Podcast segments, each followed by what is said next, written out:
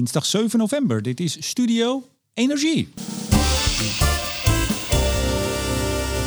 Met vandaag vanuit Hotel Wientjes in Zwolle een nieuwe aflevering van Blik op olie en gas. Met onafhankelijk energieanalist Jilles van den Beukel. Dag Remco. Dag Jilles. En mijn naam is Remco de Boer. Straks hebben we het over wat de onrust in het Midden-Oosten voor de olie- en gasprijzen zou kunnen betekenen. En wat hebben we eigenlijk aan scenario's? Die vraag werd onlangs actueel toen de baas van Chevron zei: het I E A kan scenario's maken wat ze willen, maar wij leven in de echte wereld. B P kwam met zijn cijfers voor het derde kwartaal. Shell ook. Hoe staan ze erbij? Nou, de ene wat beter dan de andere, geloof ik. Ja, zo goed als de ene was, zo uh, ja, teleurstellend was de andere. Kijk eens aan, straks meer. Uh, en deze week, uh, ja, hij is al uit waarschijnlijk als mensen dit horen. Het nieuwe H C S S-rapport dat uh, Jilles deze zomer in ongetwijfeld zijn tuinhuisje heeft zitten tikken. Hoe heet die? Uh, olie en gas tijdens de energietransitie. Nou, wat de belangrijkste boodschap daarvan is, dat hoor je straks. Samen, samen met Lucia. Dat is tweeën. Oh, je, je, ja. Je... Normaal moet ik dat er altijd even in fietsen. Maar jij denkt, nu zeg ik het als eerste. uh, ja, maar nu eerst. Wat is jou, Jilles, het meest opgevallen de afgelopen week of periode? Wat heeft je verbaasd? Waar ben je vrolijk van geworden? Wat heeft je geïrriteerd? Uh, nou, laten we, met de vrolijke, laten we ons beperken tot de vrolijke dingen. Oh nee, ik kom straks met...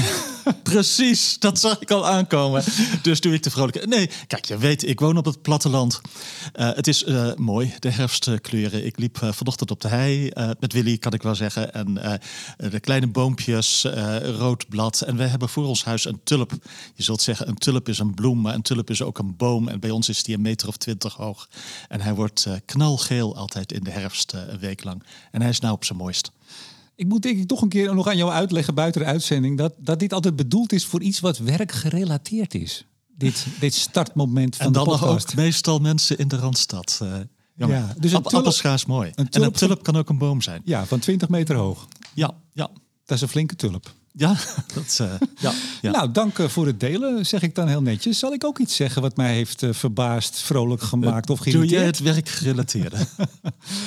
Nou, um, we nemen dit overigens op zaterdag op. Laat ik dat er nog even bij zeggen. Wie weet wat er nog gebeurd is als mensen dit dinsdag horen. We nemen dit zaterdag op. Is wel anders trouwens even, in Hotel Wientjes op zaterdag. Uh, ja, maar we zitten wel weer in de mooie zaal. Met uh, de houtpanelen en zo. Uh, en je zou dus over die oude schilderijen ook uh, op kunnen ja. hangen. Wat, wat doe jij normaal zaterdag? Even auto in het sop, boodschappen of niet? Uh, nee, wel een beetje boodschappen. Uh, en... Uh, Uh, ja, uh, nou, uh, een stuk lopen op de hei of in het bos, vaak in de middag. Nou, we gaan gauw deze podcast afronden. Dan kan jij weer terug naar je tulp en haast. Naar Willy. Ik heb al gelopen vanochtend. Ja, maar nog een keer. Hey, um, ja, wat is mij opgevallen? Um, gisteren, dat was dus vrijdag, vorige week als mensen het horen... zag ik een, uh, een post van minister Adriaansens op LinkedIn. Nou, zeg ik er meteen bij. Ik denk niet dat ze dat zelf zit te tikken. Dat zullen haar mensen voor haar doen. Maar goed, het gaat onder de ministersnaam. Ik denk dat je al blij mag zijn dat ze weet dat er een post op LinkedIn staat. Ja, van, maar goed, er gaat wel iets naar buiten. En wat was er aan de hand? Uh, Tata Steel was langs geweest. Uh, Hans van den Berg met de delegatie. Want ze zijn een stap verder in ja, de maatwerkafspraken. Daar hebben we het natuurlijk al eens vaker over gehad. En zeker in deze podcast gaat het daar vaker over. En... wat mij er nou zo aan opviel, ik ga hem zo even voorlezen... is dat alles eigenlijk waar uh, Nederland op dit moment mee sta- uh, staat... zeg maar, en, en het kabinet met verduurzaming van de industrie... de maatwerkafspraken, dat staat hier eigenlijk in. Zal ik hem je voorlezen even? Ga je gang. Minister Adriaansen zegt... de staalindustrie in Nederland moet schoner en duurzamer. Het plan dat Tata Steel Nederland vandaag aan mij heeft overhandigd... moet daarvoor zorgen.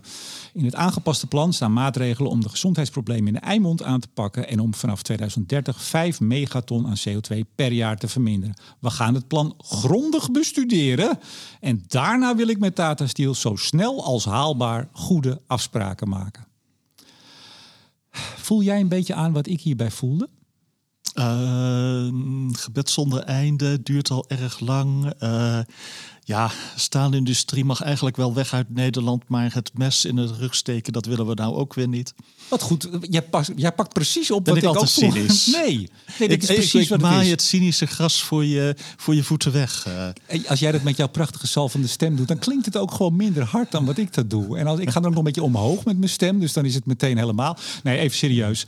Uh, minister van Economische Zaken. In Duitsland hebben we ook een minister van Economische Zaken... van de Groenen het GroenLinks van Duitsland, die zegt... Ik ga er Robert al... Habeck, ik ben fan. Zeker, ik ga er alles aan doen, zei hij, om te zorgen dat de staalindustrie in Duitsland blijft. Hij had een portemonnee van geloof één of twee miljard. Thyssen Kroep, die gaat hij gewoon, daar gaat hij voor staan. Punt. Wij hebben hier een minister, en ik wil haar niet persoonlijk aanspreken. Het kabinet, laat ik dat zeggen, dat is beter. Die zegt niet, ook niet van staalindustrie is belangrijk.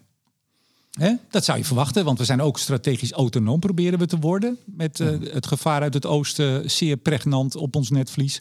De minister zegt, het moet schoner en duurzamer. Punt. Dus niets over het ja. belang van staal. Daar begint het al mee. Nee, nee, nee. Ja. Vervolgens, ik had Hans van den Berg, uh, de C E O van Tata Steel... had ik uh, op het podium twee weken geleden bij het Nationale Industriedebat.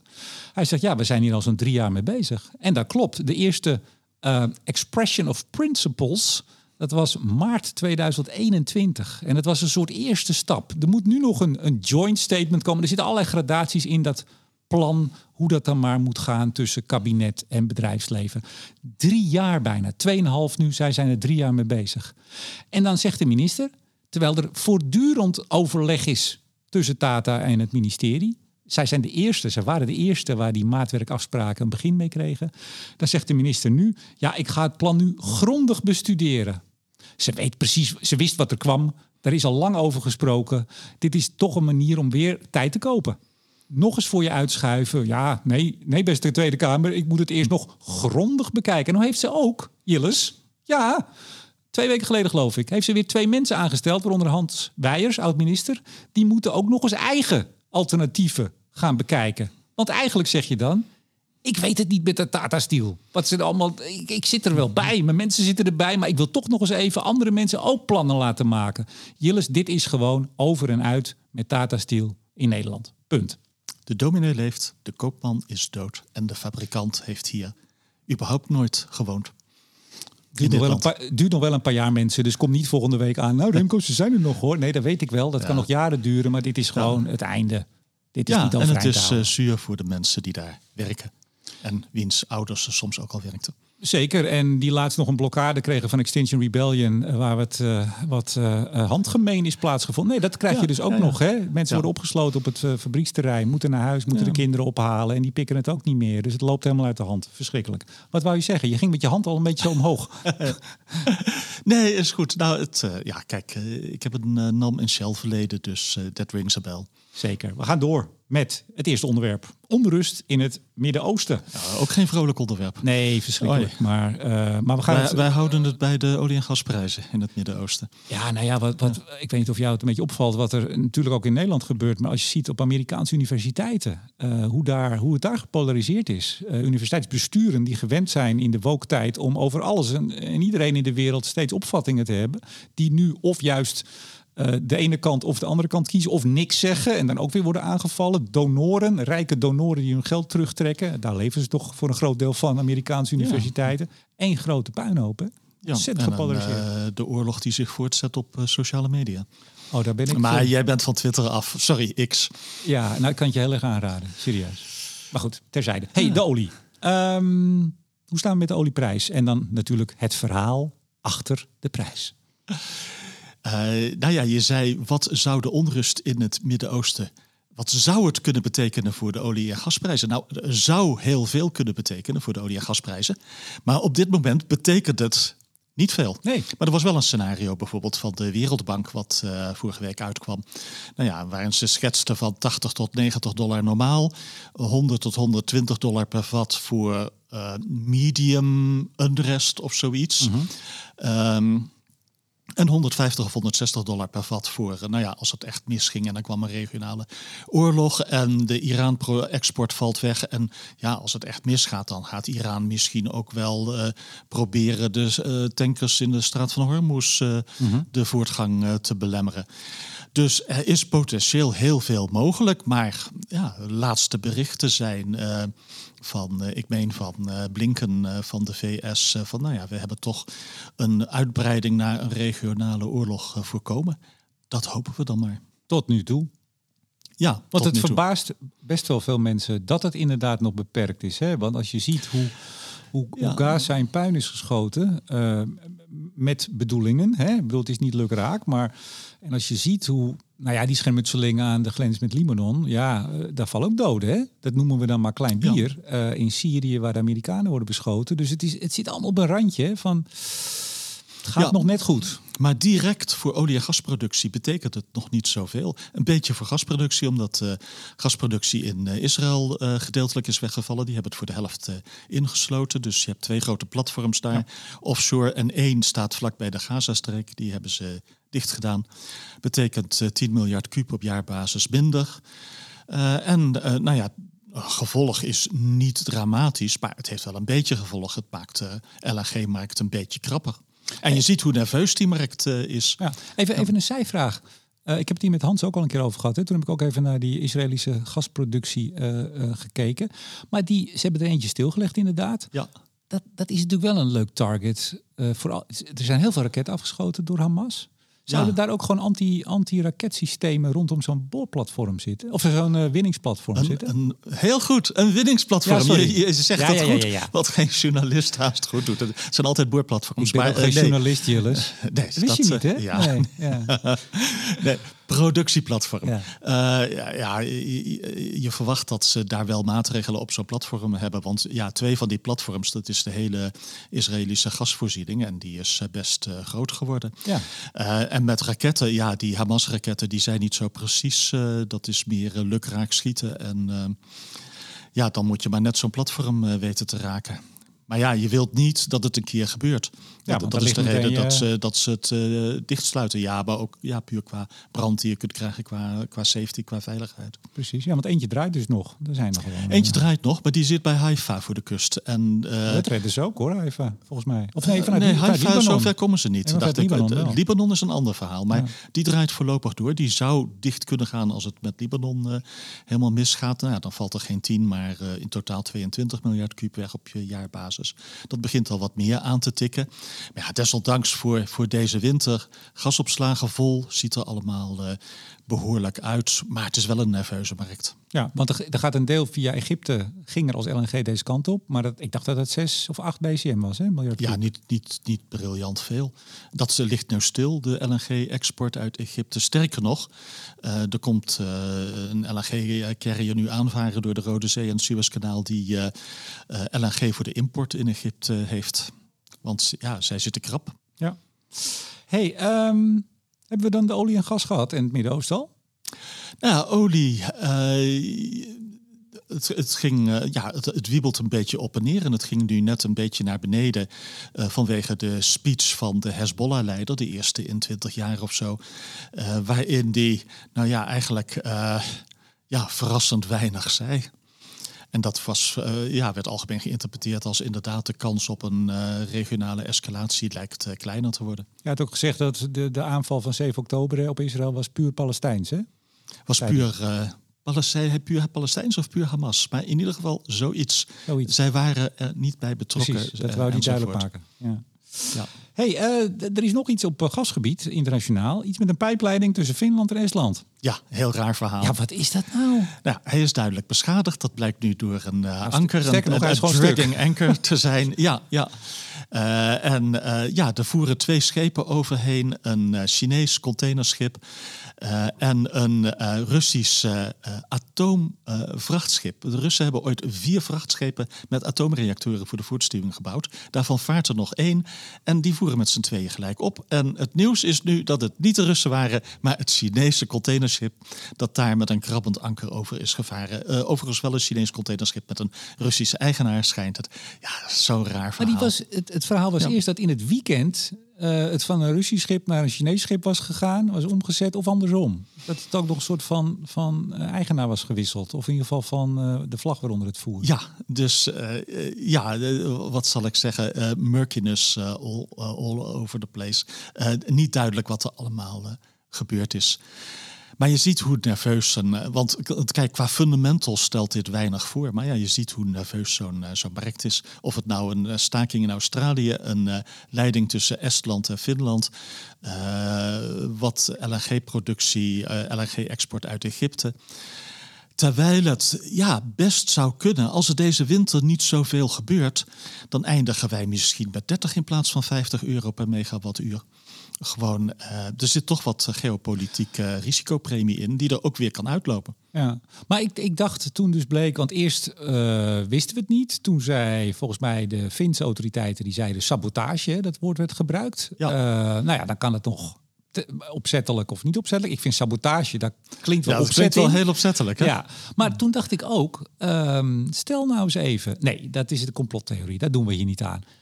Ik dacht wel, als je nou uh, een andere pijpleidingstuk wil hebben... dan kan je dus anker laten gaan, anker laten, uh, laten vallen. Dat is gewoon ja, een hele zware ketting. Ja, hè? Ja, ja, ja, Zo ja. kun je dus een, een pijpleidingstuk maken. En dan zeg je, oh, sorry mensen, nou, dat is echt helemaal mislukt. Ja, en dat oh, is ook wel eens vaker gebeurd. Maar ja, die, dat moet wel een beetje lichte pijpleiding zijn. Uh, niet met beton eromheen, zoals een Nord Stream één of zo. Uh, ik bedoel, nou, d- dit is een pijpleiding van nou ja, uh, acht of tien inch of zo. Uh, de, de grote Noorse leiding en Nord Stream, die, uh, die zijn uh, een heel stuk groter en zwaarder uitgevoerd. Ja, maar goed, het idee dat je dus ook op deze manier dit stuk kan maken... en dan zo van ja, overmacht ja, en per ongeluk, ja, sorry. Ja, ja sorry, uh, ja, het stormde, uh, ja, we moesten even het anker overboord gooien. Ja, kan gebeuren, foutje. Ja, nou voorlopig zitten we in ieder geval in... Uh, met gas zitten we goed in Europa, nog. Ja, wij zitten heel uh, behoorlijk... en wij hopen dat uh, de Russen het laatste beetje gas blijven leveren...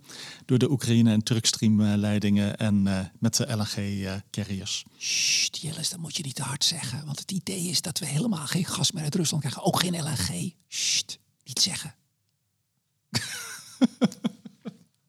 Toen was het stil.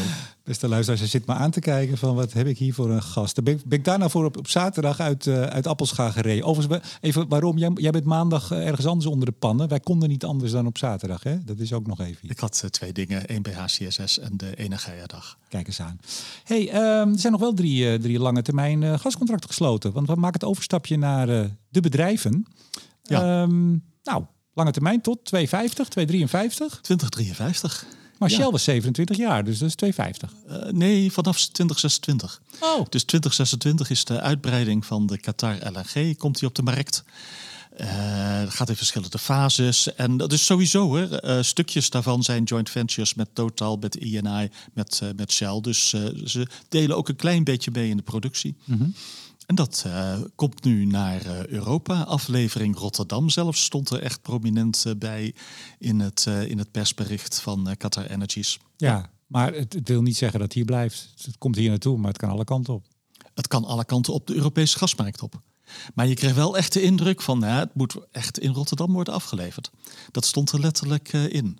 Voor delivery at the gate terminal in Rotterdam. En in, bij Total Energies uh, stond erbij voor uh, delivery in France. Ja. Maar je weet niet wat er dat bedoel ik. in dat dikke boek staat... wat voor clausules er zijn dat er onder sommige omstandigheden...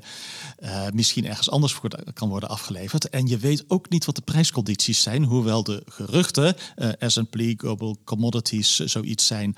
dat de inkoopprijs uh, voor een, in ieder geval voor een deel... misschien wel voor een groot deel, uh, T T F geïndexeerd is. Oftewel, zo... Veel, gek veel risico loopt een Shell daar niet bij. Ze kopen in T T F en ze verkopen T T F. En kijk, afgelopen jaar werd er natuurlijk heel veel winst gemaakt... als je olie geïndexeerd of Henry Hub geïndexeerd kon inkopen... en T T F kon verkopen.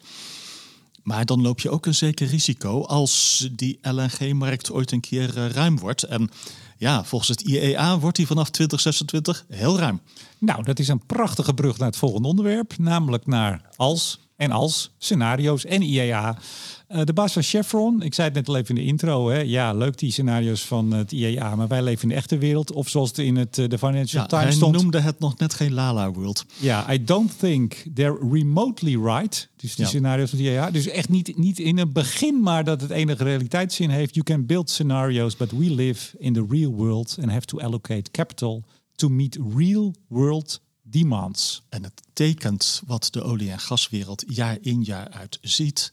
Namelijk voor anderhalve graad. Het I E A net zero emissions scenario, moet die olie- en gasvraag heel, vraag, heel snel naar beneden. He, moet je binnen één of twee jaar al echte aanzet zien dat het naar beneden gaat. En jaar in jaar uit zien we dat niet. En nu zijn ze zo ver van ja, wij geloven daar ook echt niet meer. En wij doen ook niet meer alsof. Maar is het toch, want ik, ik zag dat zo en jij stuurde dat door en ik had het ook gelezen. Het is toch niet zo fijn dat er nu een soort... We hadden al een soort scheuring tussen I E A en OPEC. Dat zijn van nature al een soort tegenpolen. Dus dat is nog niet zo gek, hè? Maar die gingen elkaar ook met steeds hardere woorden. Met name OPEC over I E A. Nu krijgen we de westerse bedrijven die eigenlijk zo'n beetje schouderophalend over dat I E A doen. Is ook, niet, is ook niet goed. Nee, maar ik denk het is ook niet alleen schouderophalen. Niet zozeer schouderophalen over het I E A, maar het is schouder ophalen over het in leven houden van het anderhalve graad scenario. En dat is iets wat je steeds vaker tegenkomt. Ik zag uh, Glenn Peters van Cicero in Noorwegen uh, echt goed iemand om te volgen. Zeker. Uh, zoiets zeggen van uh, ja, als je met uh, honderd kilometer per uur op een betonnen muur afraast, dan maakt het ook niet meer uit of je er nog uh, tien of twintig millimeter vandaan bent. Kortom, uh, ja, anderhalve graad uh, wordt hem niet meer. Nee. En is dat zo gek om dat mee te nemen in je investeringsbeslissingen bij de olie- en gaswereld? Want als je dat niet doet en je echt zo snel naar beneden gaat, nou ja, dan, uh, dan uh, krijg je ja, misschien niet tekort, maar wel hele hoge olie- en gasprijzen en de gevolgen die dat heeft voor de economie. En dat is niet een goede manier om klimaatverandering aan te pakken. Nee. Maar toch even, jij zegt het nu, hè? En het, we hebben het al vaker over gehad. Gaat goed met je? Slokje water. Heel goed. Uh, één komma vijf, misschien één komma acht wel haalbaar. Nog binnen Parijs. Maar ja, iedere tiende graad. Hè, dat is er toch weer een tiende te veel. Er zullen best mensen die dit nu horen. Die denken, nou, dat, uh, dat, dat is wel eens meer, hebben we wel eens meer teruggekregen als kritiek. Van, nou, dat wordt even en passant gezegd. Van, nou, vergeet het maar. Ja, en dan nog door iemand die een fossiel verleden heeft. Ja, maar goed. Een zwart je, je, verleden. Je, uh, ja, maar je verwijst... Bruin desnoods. Hoe is nog erger. Ja. Uh, maar je verwijst ook naar mensen. Nee, maar dit is, dit is niet... Kijk, het, het gekke is natuurlijk dat... In, in bepaalde kringen, en heb ik het niet over uh, foute fossiele kringen of zo. Ik, ik voeg het woord fout even toe voor uh, de beste, voor sommige luisteraars. Nee, maar iedereen die hier heel serieus naar kijkt, die, nou iedereen, vrijwel iedereen, ziet dat ook en zegt dat ook. Alleen, nou ja, durft het nog niet te zeggen. Dat is het natuurlijk, hè? Ja, dat die anderhalf uit het raam. Je mag het best als ambitie in leven houden, maar voor beleid en voor bedrijven, voor investeringsbeslissingen, ja, is het uh, niet meer in leven. En die zijn overgeschakeld op één komma acht. En dat zie je bij olie- en gasbedrijven. Die zijn wel degelijk voorzichtig met investeringen. Mm-hmm. Maar de, het geval, het scenario waar ze zich voor indekken, is een één komma acht graad scenario. Uh, wat voor naam dat ook uh, mag hebben. Ja, nou hadden wij het vorige keer over uh, uh, Exxon die, uh, die Pioneer ging overnemen en dat ook heeft ja, gedaan. Ja, is uh, doorgegaan. Er is of, er nog een, uh, nog een overname. Ja, uh, uh, Chevron heeft uh, Hess overgenomen. Uh, en, uh, ja, is ook echt een familie Hess. Uh, ooit een Leon Hess en nu een John Hess. Uh, en John Hess loopt tegen de zeventig en vond het blijkbaar uh, mooi geweest. Het zijn beide, dat is wel tekenend. Het gaat bij beide bedrijven, Pioneer en Hess, om olie en niet om gas. En het is ook olie op de korte termijn en niet op de lange termijn. En uh, ja, want het wordt vaak afgeschilderd als dit is een vote of confidence in the future of oil. Nou, en uh, gas. Het is een vote of confidence, maar dan in de toekomst van olie. Alleen olie, niet van gas. En ja, korte termijn en uh, middellange termijn. He, want je koopt productie nu en goede groeivooruitzichten. Want Pioneer is een uh, schalieoliebedrijf in Texas. En een hele goede daarin. Gewoon technisch heel goed, mm-hmm. lage kosten. Eigenlijk uh, uh, top quartile, zoals dat uh, in de Amerikaanse wereld heeft. Uh, en dat wil je zijn, hè, top quartile. Uh, en leg dan ook even uit wat top quartile is. Uh, het, het bovenste uh, kwart van de, uh, waar je op gerankt wordt. In dit geval op uh, kosten en efficiëntie. En uh, Hess is niet speciaal goed in schalieolie. Hebben er wel een heel lang verleden in. Want ze waren de frontrunner in de Bakken. Het uh, schalieoliegebied tegen de grens met Canada. Uh, maar daar zit weinig uh, toekomst in. Maar uh, het kroonjuweel van Hess is hun dertig procent aandeel in de Guyana offshore. Nu een half miljoen vaten per dag bijna aan productie. En het gaat naar één en daarna naar anderhalf miljoen vaten per dag over tien jaar, orde van grootte. En dat is lage kosten olie, uh, vijfentwintig of dertig dollar per vat aan, uh, aan, uh, aan kosten, break-even kosten. Mm-hmm. Uh, ja, daar, daar kun je heel veel winst op maken. Ja, maar jij zegt die twee overnames en alle twee rond de vijftig, zestig miljard, hè? Dat is ook geen klein bier. Uh, korte termijn, uh, ja, voor de korte termijn. Ja, want als de lange termijn, dan hadden ze ook zelf uh, nieuwe seismiek kunnen schieten, nieuwe putten kunnen boren. Dat duurt allemaal veel langer. En hiermee koop je productie nu. En, en dat is wat ze willen. Productie nu en zeg komende vijf of tien jaar. En daarna zien we wel waar het met die energietransitie heen gaat. Dus is dit... Is dit uh, hoe, hoe noem jij dit? Noem je dit gewoon uh, gezond uh, bedrijfsverstand? Noem je dit opportunisme? Noem je dit... Hoe, hoe? Nee, ik noem dit het logische gevolg ja. van de kaarten die aan hun zijn uitgedeeld. En de manier waarop deze wereld werkt. En... Uh, Ja, het is, uh, het is alleen even afwachten van uh, hoe voelt iemand bij H E S die toch een eigen bedrijfscultuur hadden. Ik heb er ooit mee samengewerkt met die jongens. Dus, uh, hoe voelt met, de, met de oude Leon nog? Met de nee, oude Leon. nee, nee, nee. Met, met een, een aantal van zijn underlings. Die zat daar dertig jaar, hè? Ongeveer. Ja, Leon. En zijn zoon ook. Uh, ja. Ja, ja, nee, het was ook echt uh, wel een familiebedrijf. Zij runden het en zij runden het op uh, hun manier. Hè? En H E S stond voor uh, holidays, uh, Saturdays en Sundays, want die moest je ook werken.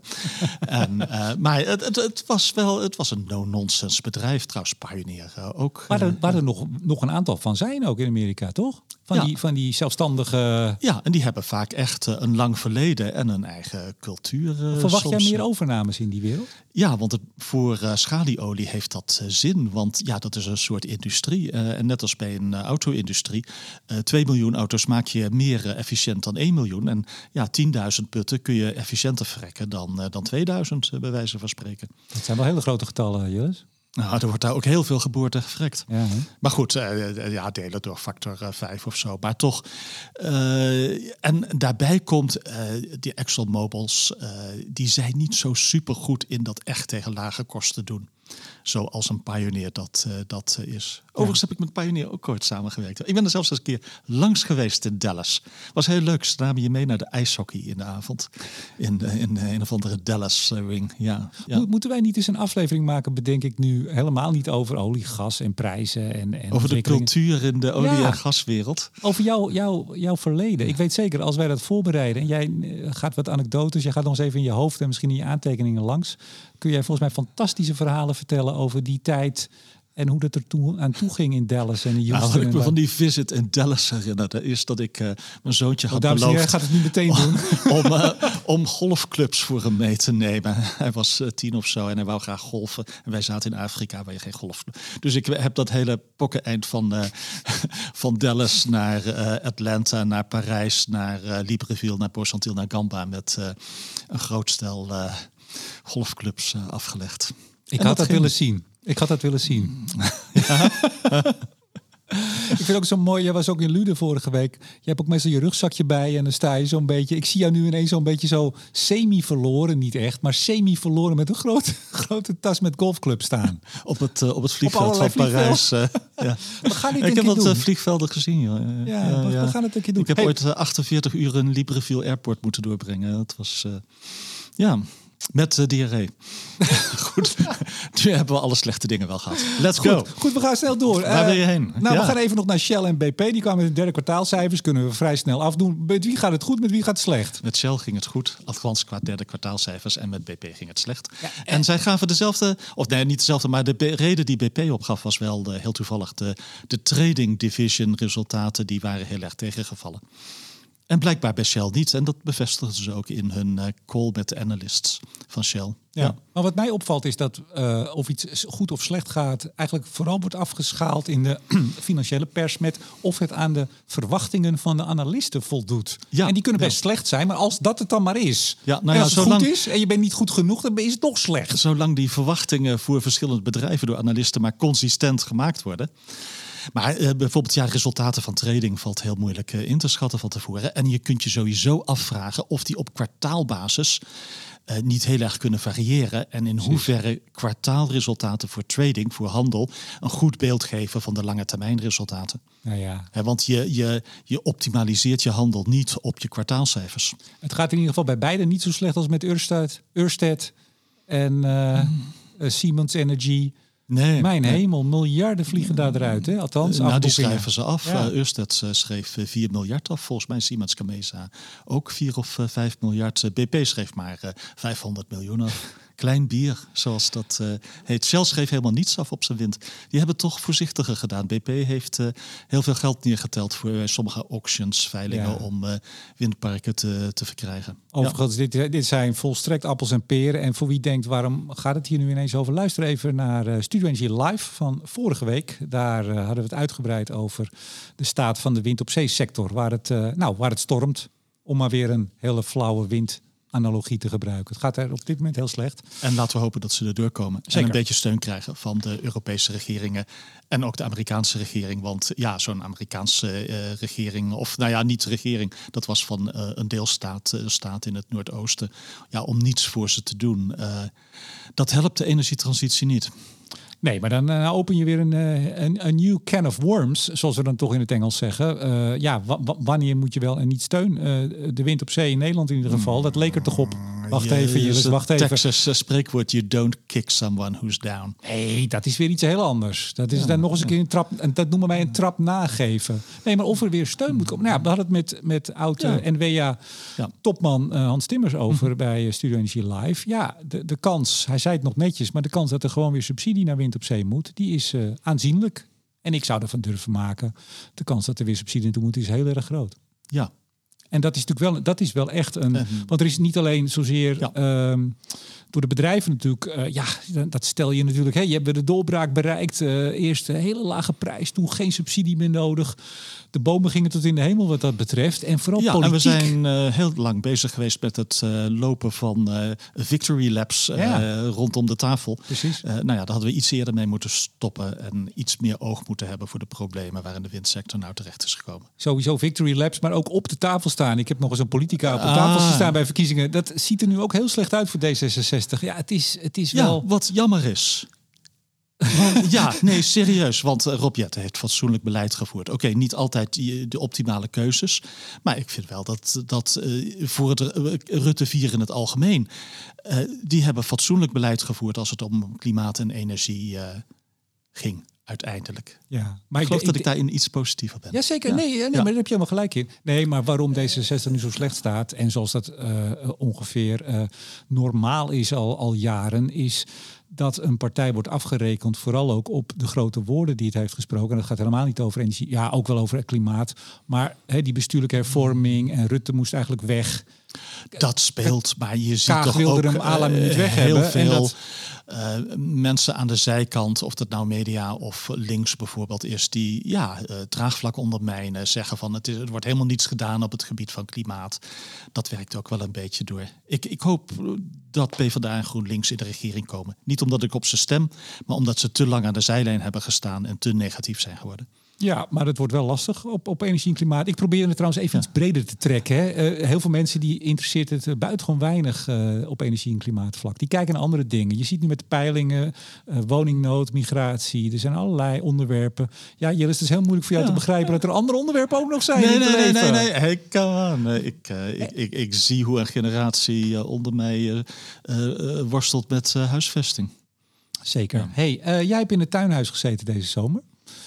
Uh, ja, nou, geen kacheltje nodig, hè? Was niet te heet trouwens, in het tuinhuis. Ja, dan zit je alle... Ik heb uh, acht ramen of zo in dat tuinhuis. Kunnen allemaal open. Ja, dit, volgens mij was het de eerste keer, toen ik de allereerste keer bij jou langskwam... Ja. om een podcast te doen. Was ook jouw toen eerste zei podcast? Ik, kom, we gaan in mijn werkruimte in mijn tuinhuis oh, zitten. Man.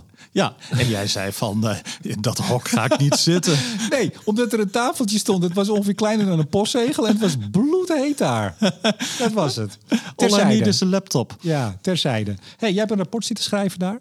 Olie uh, en gas tijdens de energietransitie. Ja, ik had het eerst uh, gewoon fossiel tijdens de energietransitie willen noemen. Maar dat, uh, nou ja, dat vonden ze bij H C S S iets minder geslaagd. Nou, jij, jij stuurde mij wat spullen door. En ik, ik heb beide titels ben ik tegengekomen in jouw stukken naar mij okay. toe. Dus... Ja, ja, ja, ja, ja, ja. Hey, wat... Uh, nou, dat is vandaag. Als mensen dit dinsdag... Het is dinsdag, komt die uit als het goed is. Als het goed um, is, dat is de planning, uh, komt die op de website. Wat is, je, wat is de dinsdag. belangrijkste boodschap? Samen met Lucia van Geuns geschreven nogmaals. Wat denk je dat... Uh... Uh, wat is de belangrijkste boodschap? Nou, voor het eerst pak je je papieren erbij. Want ik zou denken, dat heb je uit je hoofd. Dat heb je zelf geschreven. Ja, maar soms ben je overgeconcentreerd. En dan heb okay. je dat... Uh, nou goed, we doen het... Uh, nou ja, ten eerste... Uh, dat is wat voor olie en gas... bepalend is, is niet zozeer dat die vraag naar olie en gas naar beneden gaat. Dat is given. Maar hoe snel gaat dat? En nou ja, dat brengt voor olie- en gasbedrijven uh, heel veel onzekerheid met zich mee. Uh, is de olievraag in twintig dertig uh, vijftien procent minder of is die gelijk gebleven? Nou ja, dat, dat maakt voor je investeringsbeslissingen heel veel uit. Uh, en zij dekken zich wel in tegen een lange da- langzame daling en uh, niet tegen een snelle daling. Wat we eigenlijk willen doen is een paar dingen schetsen van hoe gaat die fossiele wereld, zowel de industrie als de markten, eruit uh, zien tijdens die energietransitie. Hè? Want ja, meestal zijn we bezig met het nieuwe systeem en wij willen eigenlijk kijken hoe ga je afscheid nemen van het, uh, van het oude systeem. Nou, verder op een rijtje van hoe staan verschillende werelddelen, verschillende regio's daarin. Dus de, je ziet de kwetsbaarheid van de E U. Wij consumeren nog heel veel olie en gas. Wij produceren het nauwelijks meer. En die kwetsbaarheid is er ook voor de Europese olie- en gasbedrijven. Zij verliezen hun license to operate in een sneller tempo dan andere bedrijven wereldwijd. En in een uh, sneller tempo dan dat de vraag naar olie en gas naar beneden gaat. Hè? Want nou ja, en je ziet investeringen wereldwijd omlaag gaan in olie en gas. Uh, En dat geeft voor die markten bijvoorbeeld een opwaartse druk op de prijzen. Dus wat wij schetsen voor olie- en gasmarkten is nou ten eerste de meer waarschijnlijke karakteristiek. Gewoon heel veel volatiliteit, heel veel onzekerheid. Uh, doordat je OPEC wat meer macht krijgt, doordat een OPEC minder geneigd is om te zeggen van uh, onze reputatie als belangrijke leverancier is belangrijk. Hè? Waarom zouden ze, als wij toch zo snel mogelijk van olie en gas af willen, dan gaan zij proberen nog één keer uh, binnen te lopen. Je ziet geopolitiek weer binnensluipen in de olie- en gaswereld en ja, een stuk onzekerheid geven. En dat zal denk ik niet alleen voor gas zo zijn, maar ook voor olie. Dus we zien... Ja, voor die markten uh, volatiliteit en misschien ook wel eerder hoger dan lage prijzen. In ieder geval het verhaal van nou, energietransitie, minder vraag naar olie en gas, dat zal wel automatisch lagere prijzen geven. Nou, dat zien we helemaal niet. Als olie- en gasbedrijven niet meer durven te investeren, hetzij E S G-druk, hetzij angst voor stranded assets, nou ja, dan gaan die investeringen sneller omlaag dan de vraag. Dan krijg je eerder prijzen die aan de hoge kant zijn. En ik denk dat dat de karakteristiek is voor markten, zeg, komende tien, uh, tien jaar uh, bijvoorbeeld. En we zijn benieuwd hoe Europa daar uh, door gaat komen. Hè? Want we hebben nu die gascrisis van vorig jaar gezien. Is dat een eenmalig event geweest? Of is dat iets wat tekenend is voor de komende twintig jaar, waarin Europa, totdat het echt is omgeschakeld naar een nieuw energiesysteem, heel uh, kwetsbaar is? Nou, geef eens antwoord op die zelfgestelde vraag. Dat weet ik niet, maar je kunt wel scenario's schetsen. Uh, ik heb nou net geleerd in deze podcast dat scenario's, die kan je ook... Uh, hè? Nee, scenario's schetsen is heel zinvol. Dus je kunt je voorstellen dat uh, allerlei fossiele stakeholders, producenten gaan proberen Europa toch financieel uit te benen de komende twintig jaar. En in Europa, ja, wij zijn met onze hearts en minds bezig met dat nieuwe energiesysteem. Zijn wij ook bereid om wat onderhoud te doen van dat oude systeem, om ons in te dekken tegen alles wat er op ons afkomt op fossiel gebied. Maar laten we wel zijn, je ziet de noodzaak voor een snelle energietransitie in Europa, ook met een voorlopersrol. Niet alleen vanuit zeg ethisch uh, oogpunt, vanuit het tegengaan van klimaatverandering, maar ook van nou toch zorgen dat die kwetsbare periode niet te lang duurt en dat je niet al te kwetsbaar bent. Maar zeggen wij dan, besteed naast alles wat je wil doen voor die energietransitie, voor het nieuwe energiesysteem, ook een beetje aandacht aan dingen als hou het eigen, productie een beetje in stand, sluit lange termijn contracten af, zorg dat gasopslagen, vulgraden goed op, uh, goed op orde zijn, uh, dat soort, uh, dat soort dingen. En ja, laat die olie- en gasbedrijven bijvoorbeeld in een land als Noorwegen maar verder functioneren. Structureel kun je veel beter de strijd tegen fossiel aan de vraagkant voeren dan aan de aanbodkant. Goh, dat heb ik jou nog nooit horen zeggen. En daarmee, voor mezelf, sluit ik toch een beetje een hoofdstuk af. Want voor mijn gevoel heb ik gezegd over fossiel wat ik te zeggen had. Ik dacht dat je het al onlangs gedaan hebt, een beetje afgesloten. Nee, ja, dit, dit, dit, is, dit, is, uh, dit is wel een beetje een, een afsluiting. Dit dus, dus als Jilles uh, volgend jaar uh, ik wordt bedoel, gevraagd... die kwetsbaarheid voor fossiel blijft. En ik zal ook best naar fossiele markten blijven kijken, maar... Ja, ik heb ook wel zoiets van, nou, ik wil verder. Ja. Maar, maar, maar toch even, Jilles, um, helder. Ik, ik, ik maakte net een klein grapje, want dit zeg je natuurlijk altijd. En het is ook gewoon heel logisch. Eerst de vraag afbouwen, niet eerst het aanbod. Hoewel een beetje aanbod afbouwen natuurlijk ook wel weer helpt, hè, met de vraag afbouwen. Dus in die zin, het is niet zwart-wit, toch? Nee, maar het is wel uh, precies vrij zwart of vrij wit.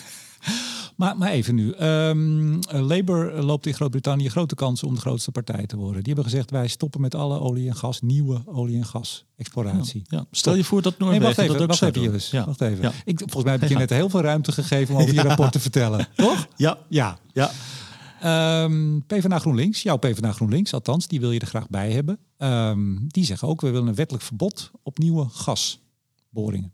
Ja. Nou.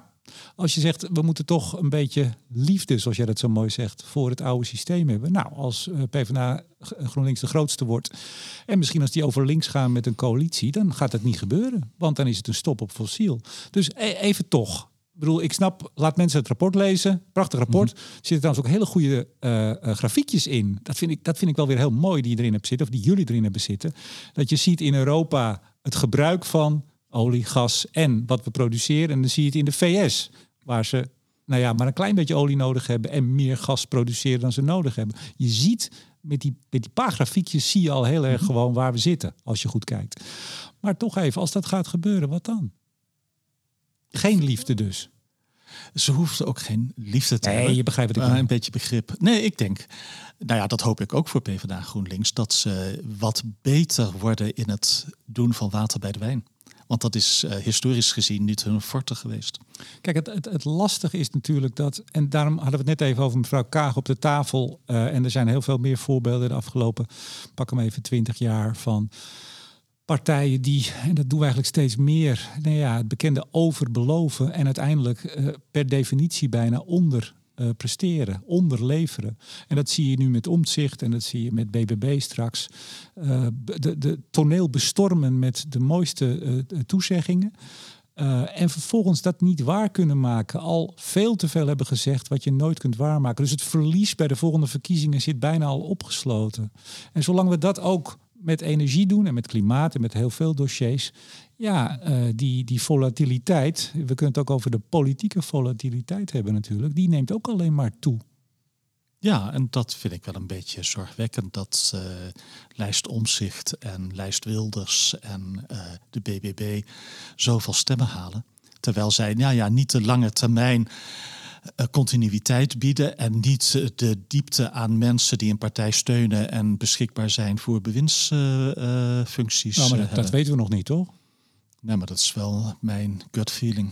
Nou, kijk, het is natuurlijk wel, we moeten wel, dat vind ik ook tegelijk, dat nieuwe partijen moet je altijd toch, daar moet je enigszins coulant mee zijn, want dat is nogal wat om een nieuwe partij en zeker zo'n Omtzigt. Nou, ik zou zeggen, je moet uh, aan een aardige kiesdrempel uh, onderhouden uit, uh, ja, ik zou haast zeggen uit liefde, zodat ze uh, pas in de Tweede Kamer komen als uh, Wat, wat, wat volume hebben wat mij trouwens, opgebouwd. Wat mij trouwens opviel aan Omtzigt. Uh, vrijdag was dat Radio één of N P O één, of hoe heet dat? Radio één debat uh, met zestien lijsttrekkers. Ook Henry Bontebal. Ja, die mag, die mag ja. niet zoveel meer aanschuiven met zo'n kleine partij. Maar hij, hij was daar ook. Omtzigt niet.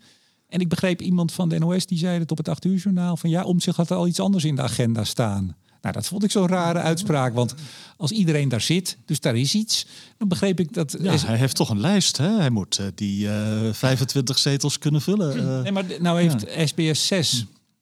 onze meneer Johan Derksen en Van der Gijp en dat soort types, die hebben ook een verkiezingsprogramma. Daar komt Omtzigt ook niet. Hij vindt niet dat hij daar... Uh, nou, uh, dat wil hij niet. Ik heb toch wel inmiddels een beetje de indruk, ook met dat laat zeggen dat hij het ging doen, nog later uh, een lijst samenstellen en nog veel later een verkiezingsprogramma en nu dus een aantal debatten gewoon overslaan.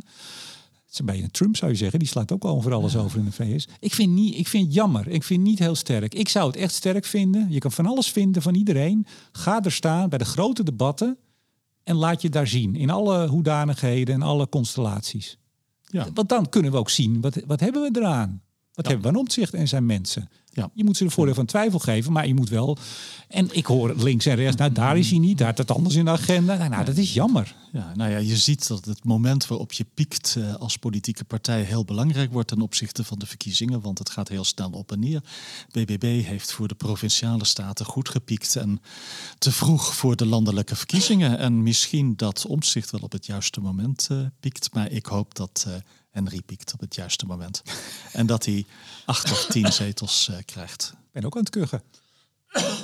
Hij verdient het. Het nou, C D A dan, verdient het. Dan, dan, nou, dan moet hij wel een enorme sprong gaan maken. Van de drie tot vijf is het, geloof ik, in de laatste. Het nu van drie tot vijf. Uh, het C D A uh, heeft van drie tot vijf, laten we hopen, dat ze dat verder doortrekken. De vooruitblik. Oprecht. Ja, nou laten we dat, dat vind ik een mooie vooruitblik uh, eigenlijk. Oh, dat is hem al? Ja, ja, dat is hem al. Ja, ik struggle altijd met een vooruitblik, dus... Uh... Oh, toch niet weer over de tulp en, en andere nee, bloemetjes nee, in tulp, de tuin? Nee, maar ik ben wel heel benieuwd wat... Uh, want uh, over vier weken zijn verkiezingen net geweest. Uh, ja. En uh, ik ben wel heel benieuwd hoe, wat daaruit komt rollen.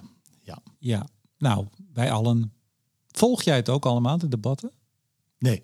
Nee, maar ik, uh, nee, nee, nee. Uh, dat, uh, ik uh, wel een beetje klimaat en energie. Maar ik wil juist uh, nou ja, toch een beetje weg van de actualiteit en iets meer naar de achtergrond en de diepte. Goed zo. Nou, ik kijk uh, ook eigenlijk. Ik ga liever een boek lezen. Ja, goed. Ik kijk nog wel uit, zeg ik er altijd even bij, naar uh, de nieuwe marktupdate met Hans van Kleef. Zaterdag achttien november. Duurt nog even. Maar het is ook weer zo naderbij. Tot zover deze aflevering van Blik op Olie en Gas met onafhankelijk energieanalist Jilles van den Beukel, die uitkijkt naar de verkiezingen. En mijn naam is Remco de Boer. Graag tot de volgende keer.